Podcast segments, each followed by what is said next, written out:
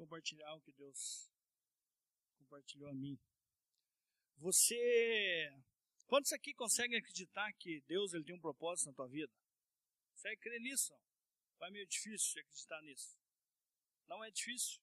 Deixa eu fazer uma perguntinha então para vocês, que eu sempre tive vontade de perguntar. Quantos aqui que vieram para a igreja, se converteram, mas que você não era de nenhuma igreja? Erga a mão para mim, por gentileza, só para mim ver. Bem minoria. Outra perguntinha. Quantos eram de alguma outra denominação e escolheu estar aqui, servindo a Deus aqui? A grande maioria era o que eu imaginava. Amém. Glória a Deus por isso.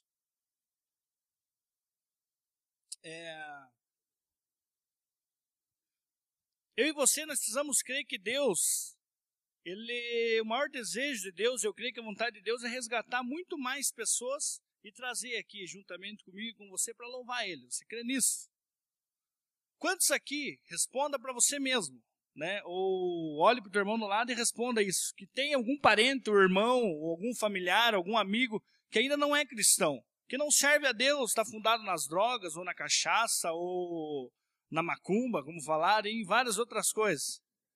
Você tem alguma pessoa assim, que você conhece, ou que é amigo teu, ou que é algum teu familiar? Eu tenho dentro da minha própria casa pessoas que precisam se encontrar com Deus. Você tem? Tem? Todos têm? Então, diante dessa palavra, eu quero compartilhar algo no teu coração, despertando você, assim como Deus tem me despertado, para crer que Deus quer trazer essas pessoas aqui para dentro. Ou para outra denominação, ou seja, para onde for. Mas Deus, Ele quer essas pessoas servindo a Ele. Pessoas libertas, pessoas que de fato entendem aquilo que Deus tem para a vida delas como um propósito. Porque é muito egoísmo da minha parte, da tua parte, acharmos que Deus ele só salvou eu e você para estarmos aqui. E só nesse grupo aqui já está bom o dia de hoje. Eu não creio nisso. Né? E eu nem desejo isso para minha vida e não desejo isso para você também. Né? E nessa noite, em nome de Jesus, eu peço ao Espírito Santo, já tenho orado, orei essa semana, para que Deus ele desperta você. Que tire você talvez um comodismo, que gere em você um inconformismo, a ponto de falar, Deus, eu quero ser usado pelo Senhor. Eu creio que muitas pessoas estão aí morrendo. Eu lembro que quando eu era da Jocum, lembro que todos os momentos que nós íamos pregar nas igrejas, nós sempre fazíamos algo que, para mim, é muito marcante e é real. Pisque o teu olho agora. Piscou? Se eu falar para você que morreu agora, mais de 100 pessoas agora ir para o inferno, você não acredita em mim. E você precisa crer nisso, porque isso é real. E diante dessa palavra, meu querido, eu creio que Deus, Ele quer hoje permitir que você saia daqui. Com esse coração ardendo no teu coração ardendo, pedindo, Deus, eu quero fazer parte, eu quero ser instrumento do Senhor para resgatar vidas aí fora. Amém? A palavra de Deus nos fala assim, você que, se você trouxe a tua Bíblia e você quiser acompanhar, o tema dessa palavra, Deus precisa de nós. Vamos trabalhar em cima do texto que fala sobre o povo de Israel. Se você, eu creio aqui que você já ouviu falar ou já assistiu um filme sobre Moisés. Quantos aqui assistiram um filme sobre Moisés? Já ouviu falar da história de Moisés? Amém. Então nós vemos ali o povo de Israel por um grande período escravizado no Egito. A palavra de Deus nos fala ali em Gênesis que Deus dá uma promessa a José. Levanta José e José ele vai até o Egito. Ele começa a se tornar alguém lá reconhecido, alguém temente a Deus, e Deus começa a usar ele ali naquele lugar. E aí nesse período, nós vemos que Deus honra José e o povo de Israel e permite com que 70 a 75 pessoas entrem junto com José dentro do Egito. E ali eles começam a ter uma vida com Deus e servir o povo ali, enfim, servir a Deus. Mas chega um determinado momento em que toda aquela geração morre e a Bíblia diz que eles se multiplicam em muitos. A ponto que o faraó que não conhecia a história de José, não conhecia a aliança que José tinha ali com o povo do Egito. A Bíblia diz que esse faraó olha para ele e teme. E ele chama todos ali e fala o seguinte, então, nós temos que fazer algo, temos que nos despertar e fazer algo, porque esse povo é muito grande. E se porventura acontecer uma guerra e eles se aliançarem com o nosso povo, com o povo inimigo, nós estamos perdidos. Então vamos fazer algo, vamos escravizá-los, vamos começar a colocar eles no serviço pesado, vamos fazer com que eles entendam que eles não têm força para nada, a não ser nos servir. E a Bíblia conta que isso acontece e eles ficam no período de 400 anos servindo o povo egípcio ali dentro do Egito. Mas chega um momento em que Deus olha para aquilo ali, já vendo a aflição do povo, vendo as dores do povo, a angústia do povo. Deus chega até ele mesmo, né? Chega ali nas regiões celestiais e fala assim, não, chega com isso. Vou dar um basta nisso. Eu quero mudar a história. Até porque eu tenho uma promessa. Eu declarei algo sobre esse povo e eu vou cumprir. E a primeira coisa que eu gostaria que eu e você nós atentássemos nesse texto, lá em Êxodo 2, versículo 24, a palavra de Deus nos fala assim, ouviu Deus o lamento deles e lembrou-se da aliança que fizera com Abraão, Isaac e Jacó. Amém?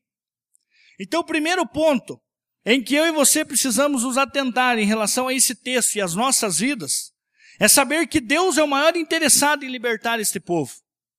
Então Deus foi o maior interessado em libertar o povo de Israel.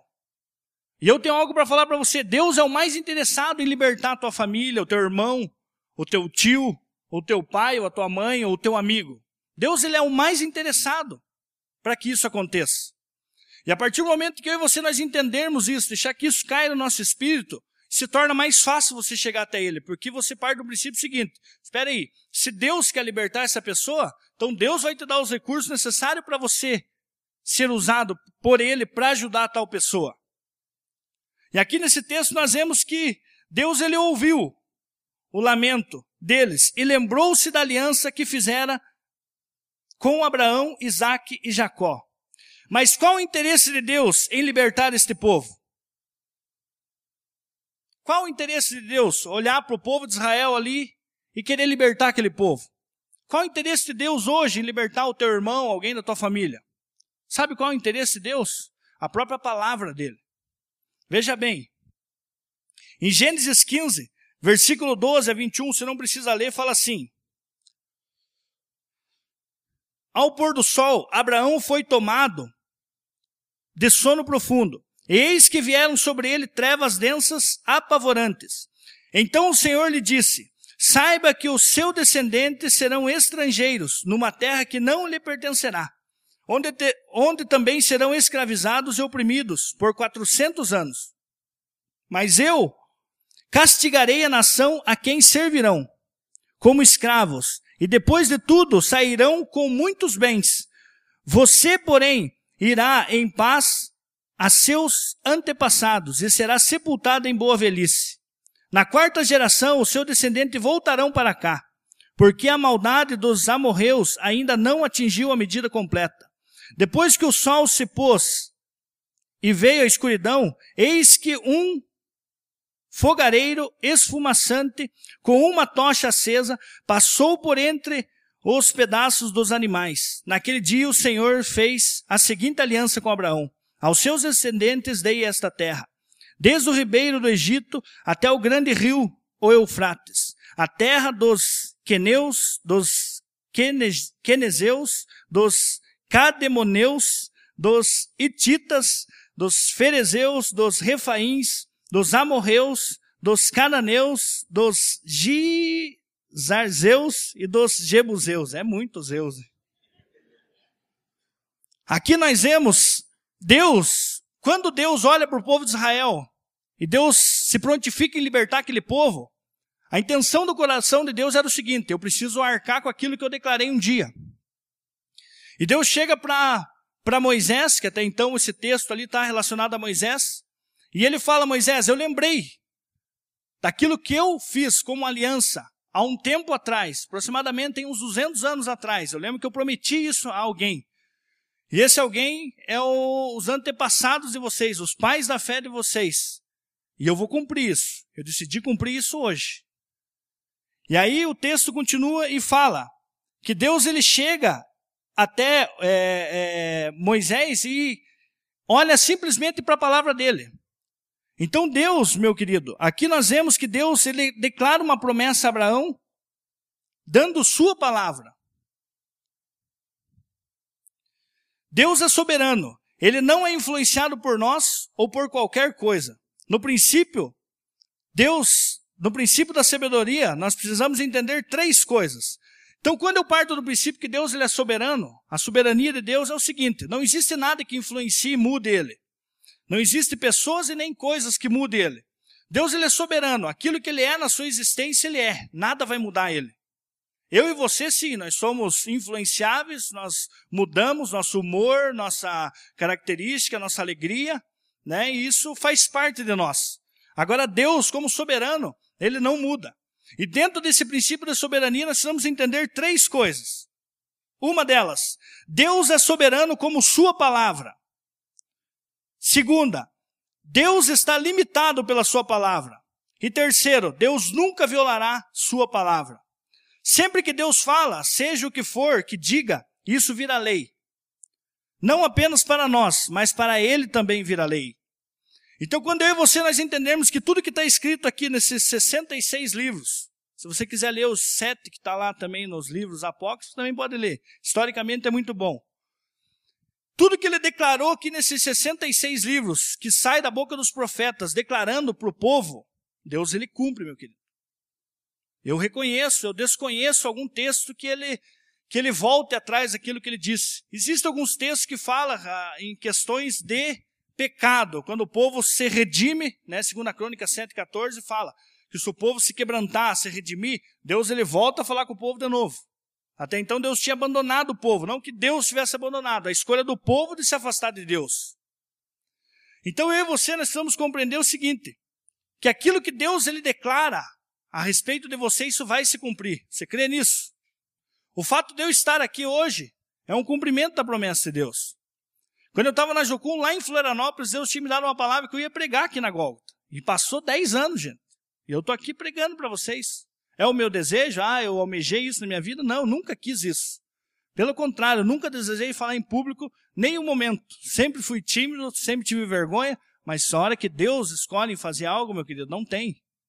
Não usou uma mula, não usou um jumento. Então por que não vai usar o Brunello, né? Não apenas para nós, mas para ele também vira lei. Salmo 89, versículo 34, 35, fala assim, não violarei a minha aliança, nem modificarei as promessas dos meus lábios. De uma vez para sempre, jurei pela minha santidade, e não mentirei a Davi. Aqui nós vemos o salmista falando sobre a soberania de Deus e sobre a importância da palavra de Deus. E aquilo que Deus promete para Davi, meu querido, se você estudar a palavra de Davi, e você estudar a história de Davi ali em Crônicas, 1 Samuel, você pegar ali todo o reinado de Davi, meu querido, Davi era um miserável. Eu não fiz a metade da metade, eu nunca mandei matar ninguém. Eu nunca furei os olhos de nenhuma mulher, que é terrível, meu querido.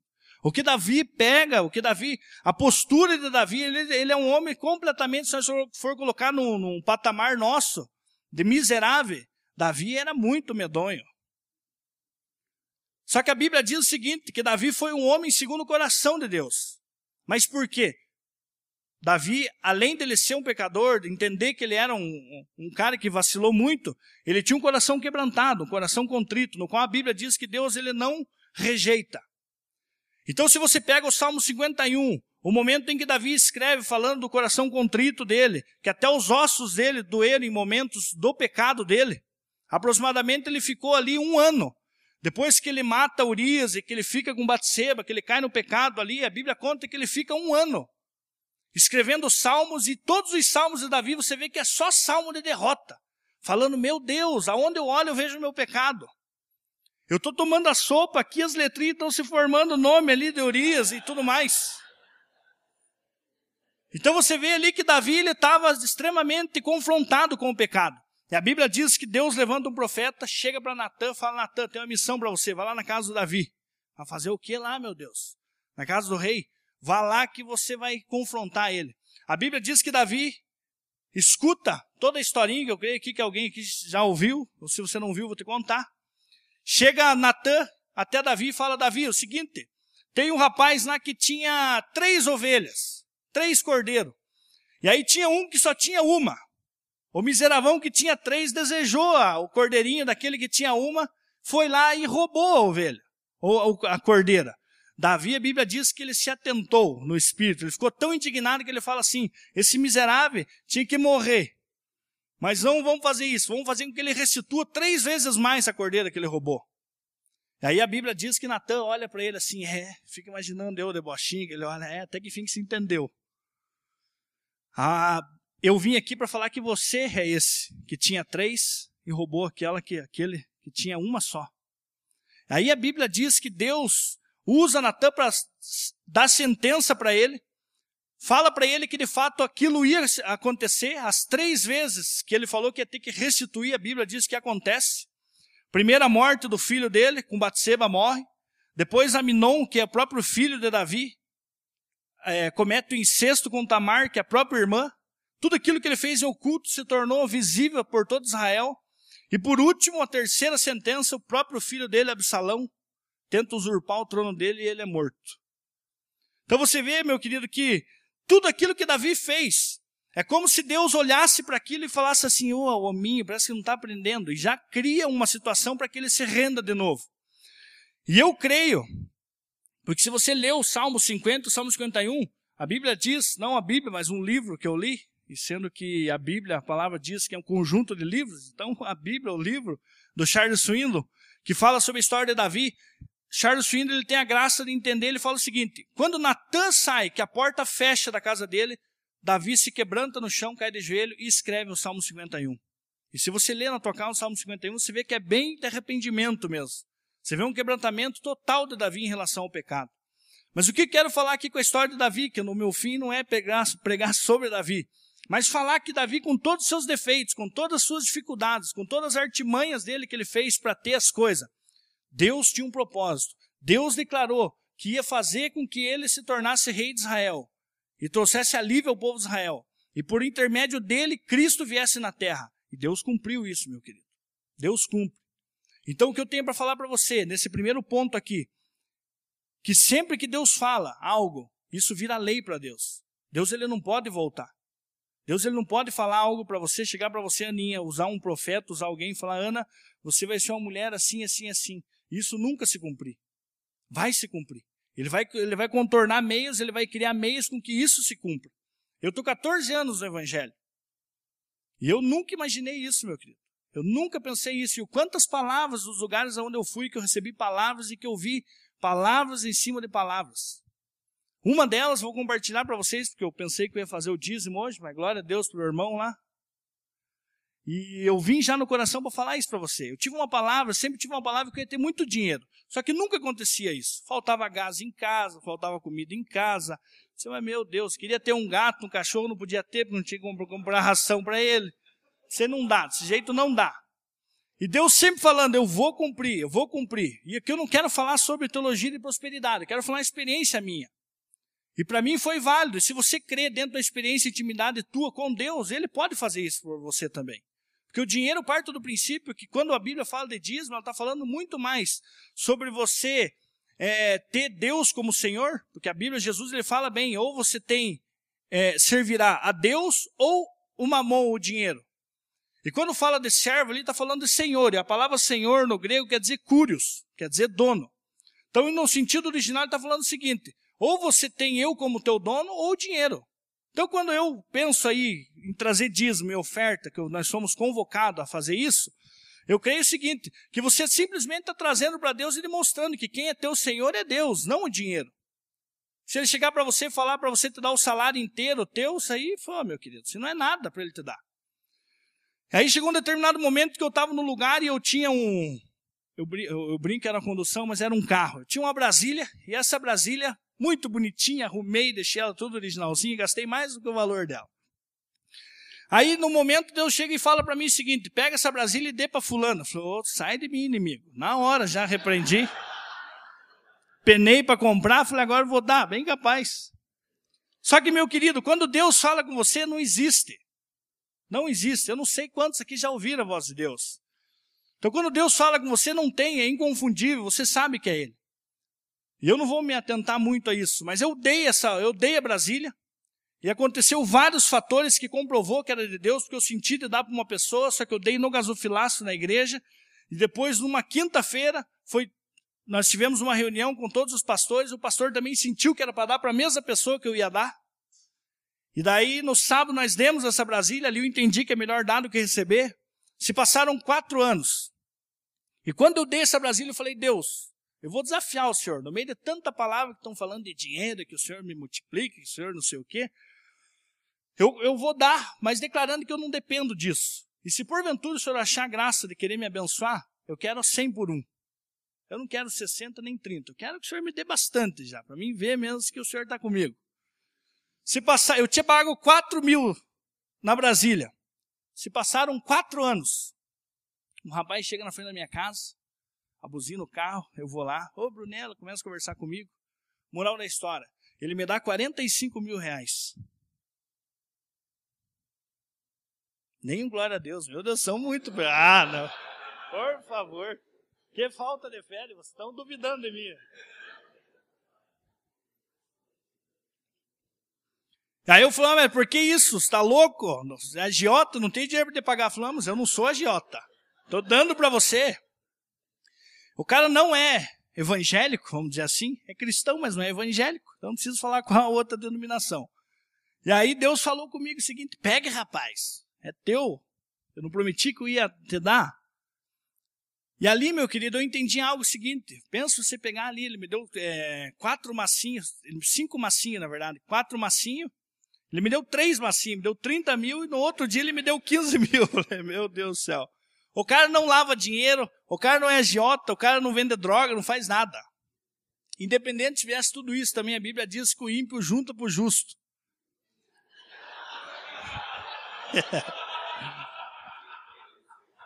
Ali eu entendi o seguinte, meu querido. Volta aqui, porque nós temos chão aqui para nós caminhar. Mas ali eu entendi o seguinte, meu querido. Independente do dinheiro. E com esse dinheiro eu comprei algo que hoje eu trabalho com ele. Né? Para quem não sabe, eu sou caminhoneiro. E ali Deus já falou comigo, como eu já falei para muitos. Para mim chegar e dar esse caminhão para alguém também, hoje ele vale 65 mil. É bem facinho de eu fazer isso, meu querido. Mas sabe por quê? Porque eu aprendi. Eu aprendi lá nos momentos de Jocum, de Jocumeiro, lá dependendo de um sabonete. Não porque a Jocum me ensinou, é porque lá eu estava ferrado mesmo, eu tinha que precisar de alguém. Era fácil sair da onde eu estava, bater na porta do meu irmão e pedir um sabonete emprestado. A hora que entrasse dinheiro na minha conta, eu comprava o sabonete e devolvia. Esse era o modo mais fácil. Mas eu escolhia, Deus, só o Senhor que me trouxe aqui. Eu estava empregado, eu estava lá ganhando meu dinheiro na minha casa, no conforto da minha casa. Então, se o Senhor me escolheu para estar aqui hoje, então supra a minha necessidade. De repente, eu acabar de orar, vivi isso, irmão. Não estou mentindo para você, não. De bater alguém na porta do meu quarto. Ô, Brunello, estava orando ali, senti te dar um sabonete, você está precisando. Eu que sei. Sentiu o seu cheiro, Ana. Tá louco, Ana? Então, o que eu quero falar com isso, meu querido? Deus cumpre. Deus cumpre.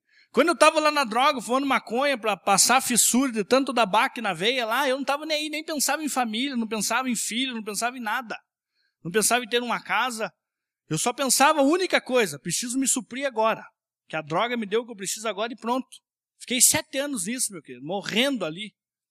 Aí Deus chega e tira. Por isso que eu perguntei no início, se alguém que se converteu e está aqui, assim como eu não estava ali nada com nada. Aí Deus chega e me tira da onde eu estava assim e fala, agora vem aqui, porque eu preciso de você. Lembra o tema da palavra aqui. Deus, ele precisa de mim e de você. Você precisa crer nisso. E se eu contar aqui onde eu fui, todos os lugares que eu fiz nesse período, meu Deus, nós ficamos aqui, ó, pode ficar até chovendo aí, que vai ficar aqui tempos e tempos, eu tenho muita história para contar para você. Mas por que isso? Porque Deus escolheu mudar a história da minha vida. Assim como ele tem mudado a tua. Assim como ele tem feito algo para você e por você. Vamos continuar aqui. Deus fez uma promessa para você e você crê nela. Você crê que existe também promessa que Deus deu a você, coisa que existe só para você. Quantos aqui receberam uma palavra só para você, específico para você? Amém. Creia. Se você não crê, eu creio para você que Deus ele vai cumprir isso no momento certo dele, no tempo certo dele. Uma delas que Deus nos prometeu e já cumpriu foi que ele enviaria alguém, uma pessoa para nos libertar da escravidão. Veja lá o que fala em Gênesis 3, versículo 15. Porém, inimizade entre você e a mulher, entre a sua descendência e o descendente dela. Este lhe ferirá a cabeça e você lhe ferirá o calcanhar. Gênesis 3, versículo 15. Aqui vemos Deus falando sobre a vinda de Jesus. Então, quando acontece todo o pecado, que a Bíblia aqui fala a respeito, que ele chega e começa a confrontar a mulher, ele dá sentença para a mulher, para o homem dá para a serpente, ali para Satanás. E aí aqui nesse texto aqui algo tremendo, lá já no início da criação, Deus aqui já declara para a serpente, e fala o seguinte, hoje você fez isso, hoje você fez isso, só que vai vir alguém pela descendência aqui de Adão e Eva, que você vai até ferir o calcanhar dele, mas ele vai pisar na tua cabeça. Ele vai trazer vitória, ele vai fazer com que tudo aquilo antes do pecado se torne real de novo na terra. E nós vemos que isso de fato aconteceu. Veja lá, Isaías 53, versículo 10. Aqui ele cumpre. Contudo foi da vontade do Senhor esmagá-lo e fazê-lo sofrer, embora o Senhor faça da vida dele uma oferta pela culpa. Ele verá sua prole e prolongará seus dias, e a vontade do Senhor prosperará em suas mãos. Depois do sofrimento de sua alma, ele virá à luz e ficará satisfeito. Pelo seu conhecimento, meu servo justo justificará a muitos e levará a iniquidade deles. Por isso eu lhe darei uma porção entre os grandes e ele dividirá os despojos com os fortes. Porquanto ele derramou sua vida até a morte e foi contado entre os transgressores. Pois ele carregou o pecado de muitos e intercedeu pelos transgressores. Isaías 53, versículo 10 e 12. O texto de Isaías, se você pegar toda a história de Isaías, algo interessante que mostra que Isaías, 700 anos antes da vinda de Cristo, ele profetiza. Então, quando Deus levanta um profeta que traz uma direção para o povo, se você parar e estudar ali toda a Bíblia na profundidade dela, você vê que existe um período grande para que isso se cumpra. Só que eu creio o seguinte, isso só acontece por causa da desobediência do povo. Não porque Deus ele quer tardar aquilo que ele promete para você. Então eu e você precisamos compreender o seguinte, mediante isso. Que aquilo que Deus promete para você, o tempo dele é ontem para você. Me perdoe e falar, não fique bravo comigo. Eu, desse dinheiro, vamos dizer, outras coisas que eu ganhei, eu entendo que tardaram muito. Eu que fiz por merecer, eu que fiz o tardado a palavra de Deus se cumprir na minha vida. Então, à medida com que você se lançar diante de Deus, você buscar Deus diariamente, um princípio que eu tenho comigo, que esse momento aqui é um momento de celebração a Deus. É um momento para você pegar cânticos como esse que nós cantamos domingo a domingo e louvar a Deus juntamente com a congregação, a celebração dos irmãos. Se você sai da tua casa com o intuito de vir adorar a Deus, buscar Deus aqui nesse lugar, você não tem diferença nenhuma que um carro que vai no posto para encher o tanque de gasolina, para andar a semana inteira se esvaziando. Então você tem que ter com você o seguinte, não, eu ando com Deus. Você é convocado a andar diariamente com Deus, seja no teu trabalho, seja no que você faz, o lugar onde você está, a conduta tua de vida precisa ser uma consagração diária a Deus. Você não mentir, você não roubar, você não matar, você não fazer várias outras coisas que Deus ele vem e estabelece como princípio para a tua vida. Então, meu querido, nós precisamos crer no nosso coração que tudo aquilo que Deus ele promete para mim e para você, ele cumpre.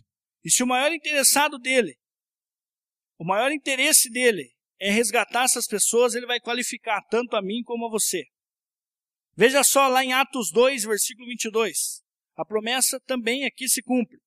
Israelitas, ouçam estas palavras. Jesus de Nazaré foi aprovado por Deus diante de vocês por meio de milagres, maravilhas e sinais, que Deus fez entre vocês por intermédio dele, como vocês mesmos sabem. Este homem lhes foi entregue por propósito determinado e pré-conhecimento de Deus, e vocês, com a ajuda de homens perversos, o mataram, pregando-o na cruz. Então aquilo que Deus um dia prometeu a respeito da minha salvação, da tua salvação e da salvação daqueles que estão aí fora, conhecido teu, morrendo aí. Deus ele prometeu, ele cumpriu, ele enviou Jesus na cruz. Então Jesus já morreu para permitir que você entenda isso e você leve essa mensagem até ele, seja um canal de bênção, para permitir que eles venham até aqui, ou seja, onde for a denominação. Segundo ponto, saber que Deus precisa de nós, mas não depende de nós. Isso é algo muito interessante entender. Porém, eu já vi muitas pregações. Ah, Deus não precisa de você. Você morrer, Deus levanta outro. Creio nisso também. Deus, a obra dele não para. Mas que Deus, ele conta comigo e com você, ele conta. Deus, ele tem um prazer em olhar para Ana assim e falar, Ana, está aqui, ó. É que você está mais perto aqui, querida. Tá bom, vou mudar então. Vou olhar lá para o Ozzy. Ozzy, eu tenho prazer em contar com você. Ana, eu tenho prazer de contar com você. Eu olho para você e aquilo que eu tenho para compartilhar, aquilo que eu tenho para fazer, eu quero usar você. Existe um princípio muito claro, que na terra, o único ato legal para que o espírito use na terra é usando um corpo. Isso é um princípio de libertação. Vou falar de demônio aqui de novo, mas isso é o real. Então, o espírito precisa de um corpo para ter um ato legal aqui na terra, para poder fazer tudo aqui na terra. Então, eu e você, nós só estamos aqui porque existe o Espírito entre nós, dentro de nós, que está dando um ato legal de nós sairmos de casa e estarmos aqui adorando a Deus. Quando Deus envia o Espírito Santo dele sobre a terra, o alvo dele é o seguinte, eu vou enviar você para que você use as pessoas para me glorificar e para permitir com que outras pessoas também conheçam a mim. A palavra de Deus fala lá em João 16, eu não lembro bem se é bem esse texto, mas todo o Evangelho de João fala sobre o Espírito Santo, que ele nos ensinaria todas as coisas, e ele nos revelaria tudo aquilo que foi dito. Então a função do Espírito Santo em nós é nos dar o direito legal de nós sermos usados por Deus. Então quando eu parto desse princípio que o Espírito precisa de ter um corpo aqui na terra para ser, para ter o direito legal de agir aqui na terra, veja bem o que o texto diz. A palavra de Deus nos fala que Jesus, quando ele veio na terra, ele precisou nascer de uma mulher, ser como homem, andar como homem para fazer aquilo que até então Deus tinha para cumprir na vida dele. Por que eu estou insistindo tanto nisso? Para que caia no teu espírito o seguinte, eu. Não é fulano nem ciclano, é eu. Deus, ele quer usar a minha vida. E ele vai usar a minha vida. Amém? Veja bem.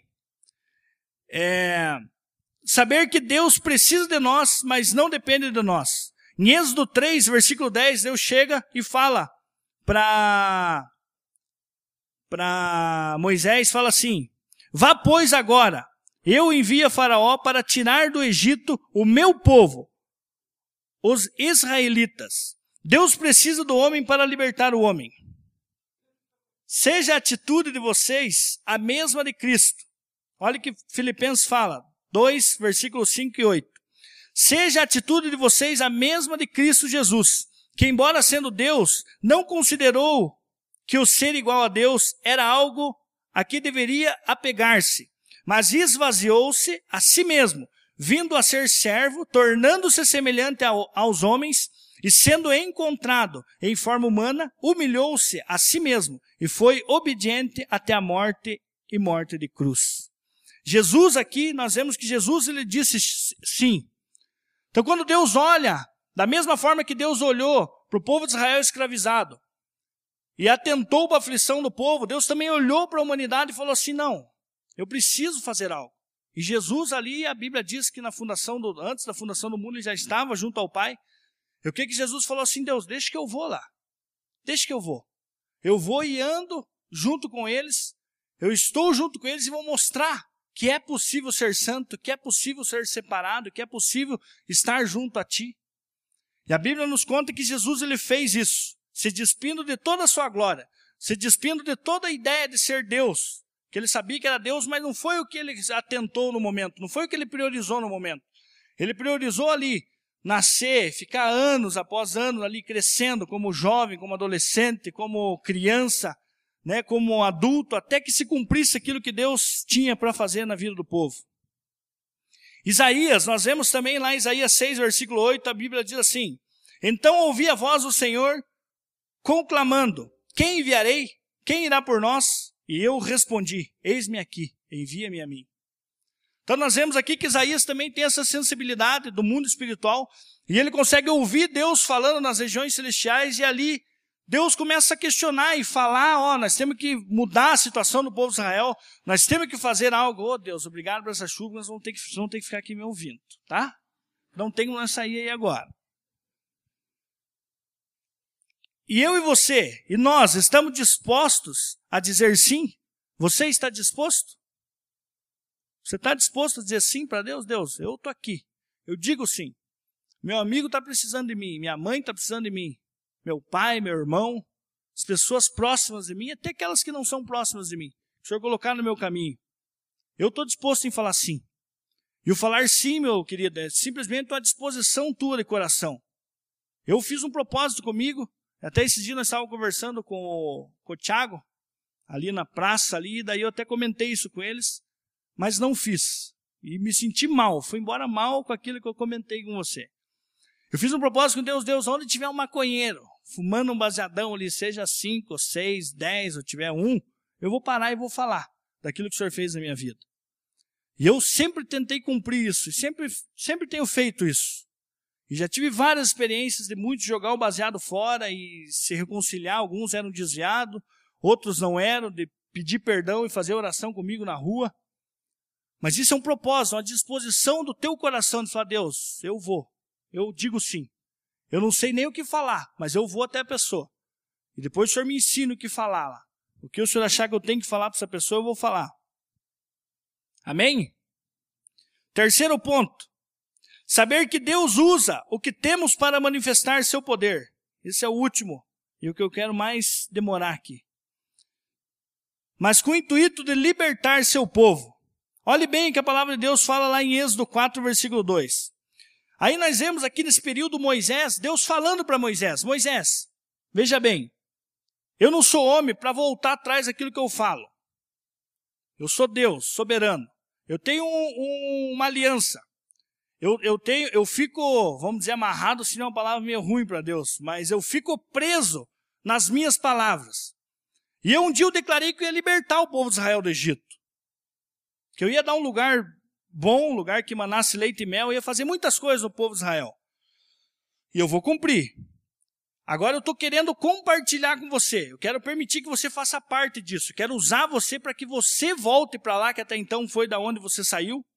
E se você estudar aqui, Moisés ele passa 40 anos no Egito, ele sai 40 anos do Egito, ele passa mais 40 anos servindo Jetro no deserto, ali pastoreando as ovelhas de Jetro. Aí ele volta de novo ao povo de Israel e fica mais 40 anos para tirar o povo de Israel do Egito. Ou seja, ele levou 40 anos para entender e tentar achar que era alguém, depois ele levou mais 40 anos para ver que não era ninguém. E depois ele entendeu que 40 anos, o que Deus podia fazer através de um ninguém. É tempo bastante. Então, meu querido, veja bem. Quando Moisés começa ali a questionar com Deus, mas Deus, veja bem, eu sou gago. Eu não falo bem. Começa só a olhar as características negativas dele.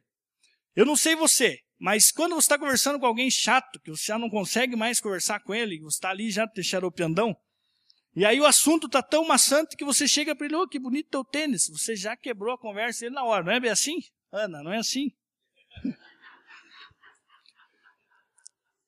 Então se você quer, né, ensinando você como quebrar um assunto chato, só mudar de assunto. Se muda de assunto que esteja relacionado à pessoa, ou perguntar alguma outra coisa, oh, aquele dia você estava me falando da tua mãe, ela melhorou, pronto. Cara, tudo aquilo que estava falando ele já esqueceu e já começa a falar da mãe dele.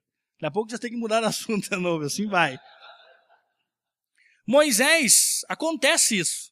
Deus olha para Moisés e fala, ô, homem, é chato, não entendeu nada. Falei que eu tenho um propósito com a minha palavra, falei para ele que eu quero usar ele, agora o cara parece que não se liga. Aí de repente Deus chega e fala o que para Moisés? Veja aqui, o texto diz. Então o Senhor lhe perguntou, veja, não tinha nada a ver com o assunto. Que é isso em suas mãos? Uma vara, respondeu ele. Êxodo 4, versículo 2. E Deus pergunta para mim e para você hoje, o que tens na tua mão? Então algo interessante que eu pego nesse texto aqui, que quando Deus chega e fala para Moisés, Deus sabia, você acha que Deus sabia que era uma vara? Porque ele estava ali com ovelha, estava ali aquela vara, servia uma ferramenta de instrumento dele para pastorear as ovelhas. Deus não sabia então, Deus queria saber uma aula sobre vara, sobre qual, da onde era aquela vara, sobre qual madeira era, não. Deus ali, na verdade, estava querendo tirar a concentração de Moisés naquilo que era negativo, aquilo que ia atrapalhar a obra de Deus para libertar o povo de Israel. Continuando. Para este último ponto, precisamos compreender alguns fatores que nos levarão a ser usado, para que Deus liberte pessoas. Primeiro, precisamos identificar o que temos. Você consegue identificar? Deus ele pergunta para você, o que tens na mão hoje? E Moisés, olha, Deus, eu tenho uma vara. E para hoje, ele pergunta para você, o que tens na mão hoje? Você consegue identificar tirando o celular e outras coisas? Mas dentro de você hoje, o que, que você identifica que você tem? Eu coloquei aqui algumas coisas.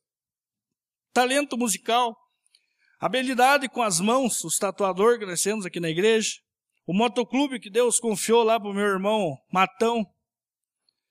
Coisas, às vezes, tão insignificantes para mim e para você, mas que Deus ele pode usar e para a pessoa que até então flui, isso é tremendo, artesanato.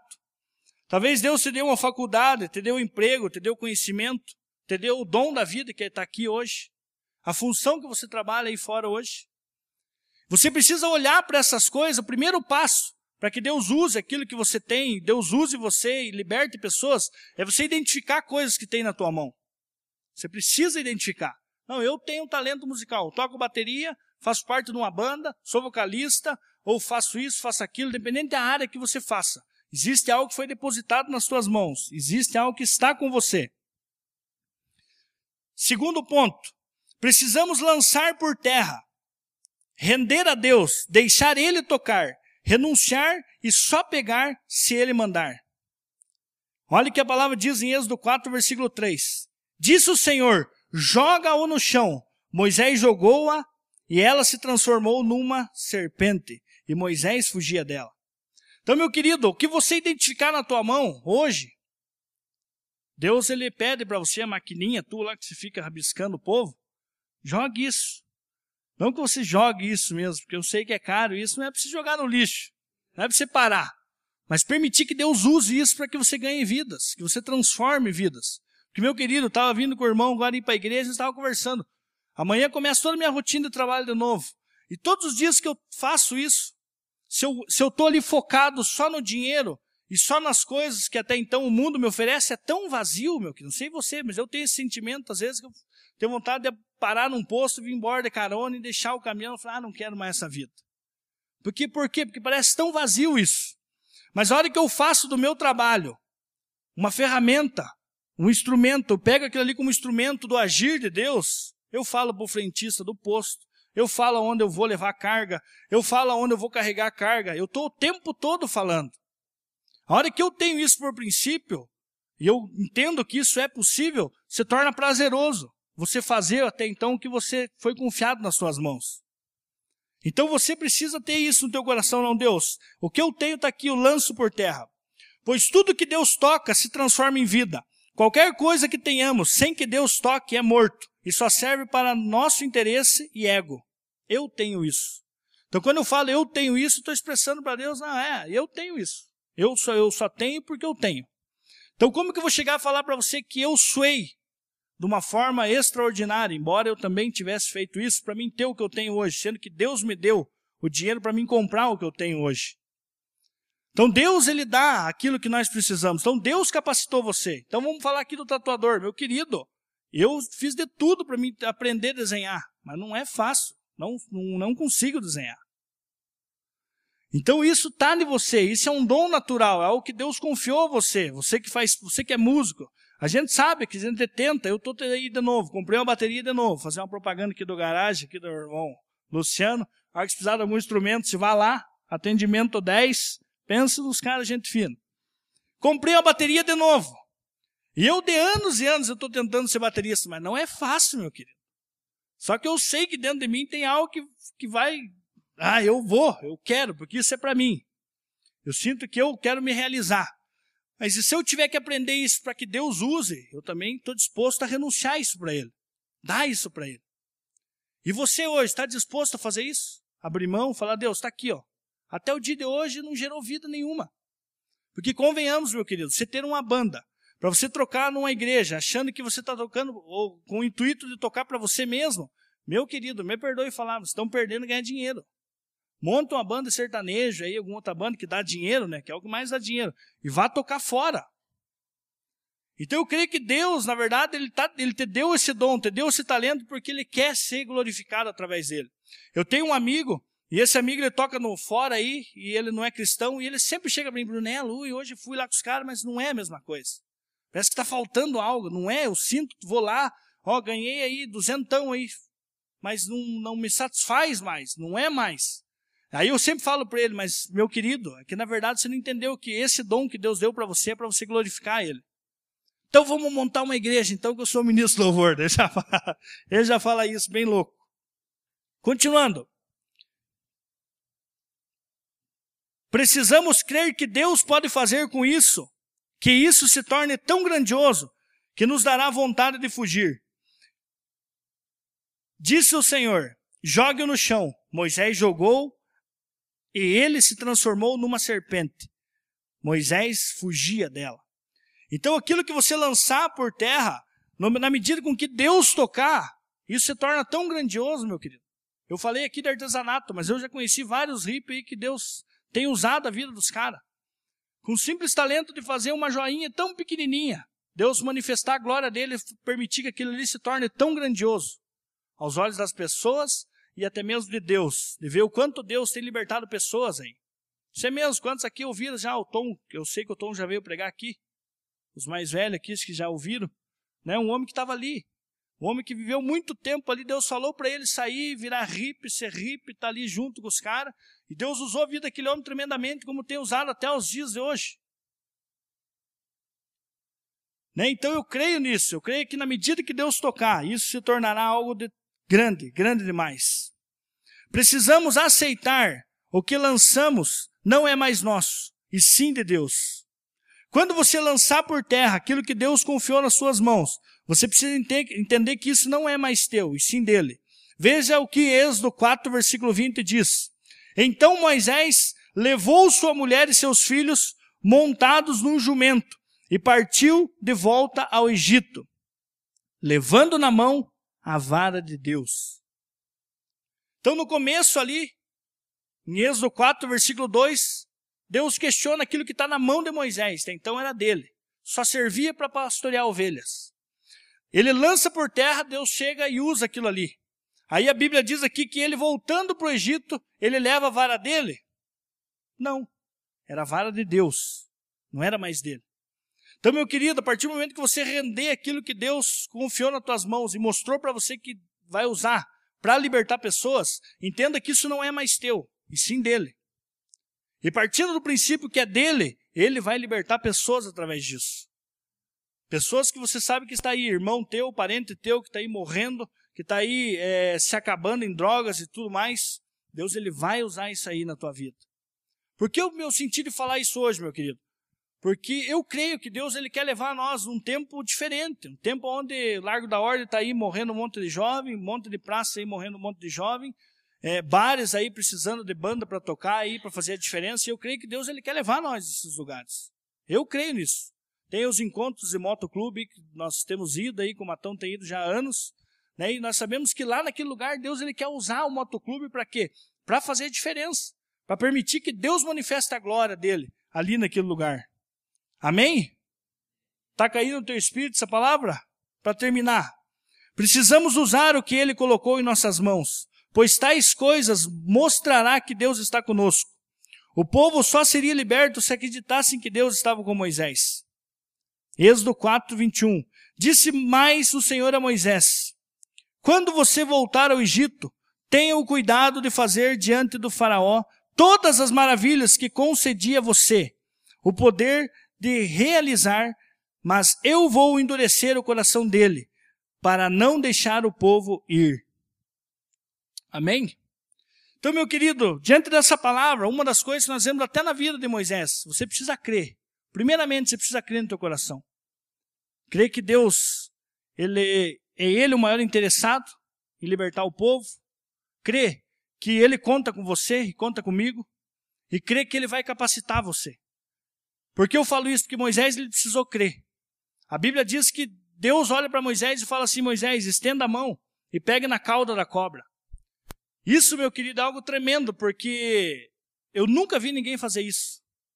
Sei que você vai dar risada, mas eu nunca vi ninguém pegar no pescoço da cobra. Não riram, cobra não tem pescoço. Então você vê algo aqui, que algo tremendo, agora que vão rir, né? Tá bom. Deus chega para Moisés e fala, estenda a mão. Como que Moisés vai estender a mão e pegar no rabo da cobra, meu querido? Você duvida que você vai fazer isso. Um cara que mais estuda sobre serpente e cobra nunca vai pegar uma cobra pelo rabo. Vai pegar ali pela cabeça, tirando ali toda a movimentação, todo o perigo dela de picar, ou de morder, ou de fazer qualquer coisa com outra pessoa. Esse é o jeito de pegar uma serpente. Mas o que Deus queria ver da parte de Moisés ali? O quanto Moisés estava acreditando que de fato Deus estava com ele. Então esse ato aqui de estender a mão e pegar pela cauda, nada mais é o seguinte: eu e você precisamos acreditar que aquilo que você lançou por terra, Deus vai usar. Deus vai usar. Você crê nisso? Se coloque em pé, por gentileza. Queria que você abaixasse agora a sua cabeça, crendo diante de tudo aquilo que Deus já falou para você e que vai fazer na tua vida. Se coloque agora na presença de Deus. Comece a relembrar de coisas que Ele prometeu a você há meses atrás, há anos atrás, mas que Ele prometeu e Ele vai cumprir, meu querido. Creia nisso, que Ele vai cumprir. Você que consegue sentir esse desejo da parte de Deus de transformar vidas e resgatar vidas,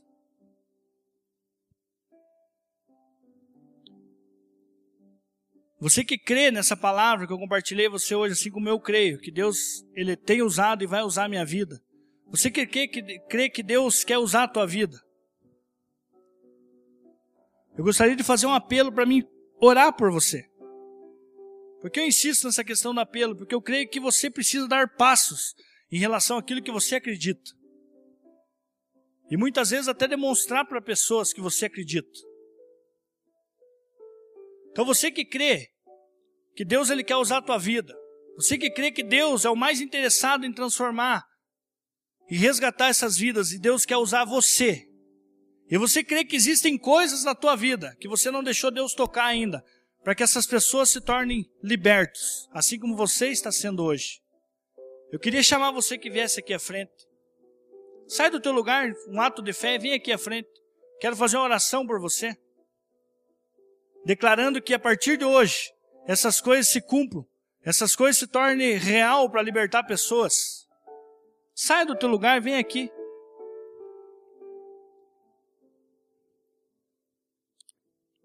E você que está vindo aqui à frente, coloque diante de Deus: Deus, eu tenho isso aqui, ó. Por mais simples que seja, está aqui, Deus. Eu tenho isso aqui.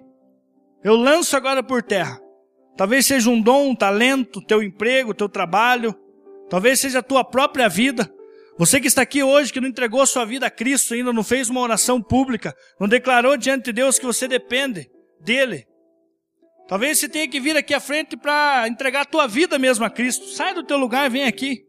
Ofereça a tua vida mesmo a Cristo, declarando: Deus, o que eu encontrei hoje, o que eu identifico hoje é a minha vida. Está aqui a minha vida diante do Senhor.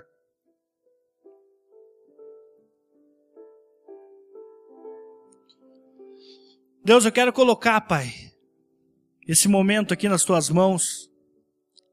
Sabemos que não somos nada sem o Senhor. Assim como cantamos hoje, Deus, que Tu és soberano, e nós cremos que a Tua soberania, Deus, está aliançada, está ligado à Tua palavra, aquilo que o Senhor diz a nosso respeito. Deus, eu creio que um dia o Senhor disse algo a cada um aqui, e Tu és fiel, Deus, para permitir que isso se cumpra. Então minha oração, Deus, nessa noite é que o Senhor venha. Vem até eles, Santo Espírito, vem até eles. Tu és aquele que nos convence da justiça, do pecado e do juízo. O Senhor sabe o que cada um trouxe aqui nas mãos, aquilo que cada um está aqui lançando por terra, aqui na frente, aqui neste momento. Então eu peço ao Senhor: toca e opera maravilhas. É aquilo que está sendo renunciado, aquilo que está sendo aqui prostrado diante de Deus, diante do Senhor. Que o Senhor permita que pessoas conheçam o Senhor. Permita que pessoas sejam libertas. Pessoas, ó Deus, saiam da escravidão, da droga, da prostituição. Famílias sejam libertas pelo Senhor, através daquilo que cada um está aqui trazendo diante de Ti, Pai. Essa é a minha oração nesta noite, Deus. Eu declaro sobre a vida de cada um que aqui está, Pai. Pessoas sendo usadas pelo Senhor. Eu declaro que muitos virão através de cada um que está aqui à frente. Em nome de Jesus. Também declaro, Deus, sobre a vida daqueles que não vieram aqui. Tu que sondas e nos conheces. O Senhor sabe o que há no mais íntimo do coração de cada um. Deus, eu quero declarar uma boa semana. Eu declaro que o Senhor continue falando conosco no decorrer desta noite, amanhã, diante da Tua graça e misericórdia, se renovar pela manhã nas nossas vidas. Fala conosco. Nos dê oportunidade, Pai, de falar do Teu Evangelho. Tua palavra fala, Deus, como ouvirão se não há quem pregue? Como anunciarão se não serem, Deus, enviados? Como crerão se não sabem, Deus, em quem crer? Então, Deus, eu declaro sobre a vida de cada um aqui, nos dê, Deus, a unção vinda do alto para proclamar aquilo que nos trouxe vida e abundância. Deus, eu declaro isso nessa noite. Muito obrigado por esse tempo aqui, Deus. Em nome de Jesus. Obrigado pelo pastor que temos. Obrigado pelo Pipe, pela Kátia, pelo Gabriel. Colocamos também em especial a vida deles, ó Deus, diante do Senhor, nesse momento tão delicado da perda da sua cunhada. E declaramos a todos os familiares, ó Pai, um novo tempo. E declaro esse tempo do Pipe lá, Deus. Declaro que muitos conheçam o Senhor. Em nome de Jesus, Pai, que oramos.